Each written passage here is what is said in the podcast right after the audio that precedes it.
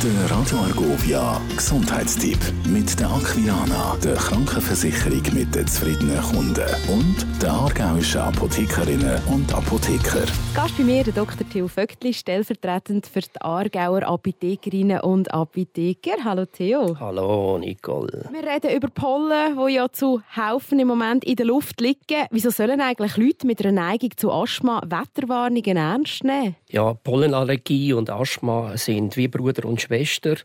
Und in der Blütensaison, so zwischen April bis Ende Juni, äh, sind die Leute am stärksten blockt, wenn man so will sagen. Wieso besteht eine erhöhte Alarmstufe für Pollen bei Gewitter?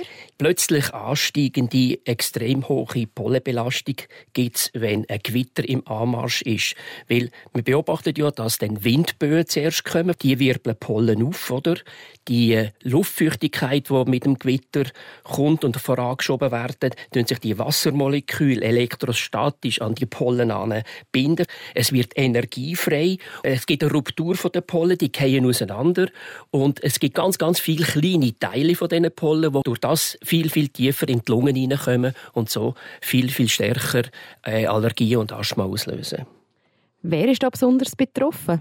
Also ganz sicher die, die ein vorbestehendes Asthma haben, die können äh, durch das einen Anfall provoziert werden von dem her. Aber es gibt auch Leute, die, äh, die noch nie Asthma haben, die dann auf einmal äh, darunter leiden wenn sie in einer so einer Pollenexplosion ausgeliefert sind. Wie kann man so einem Pollensturm vorbeugen?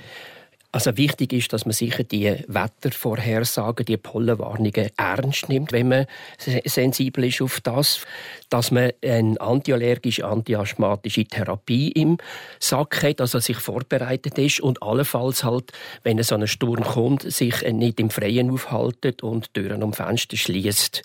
Das bringt sehr, sehr viel.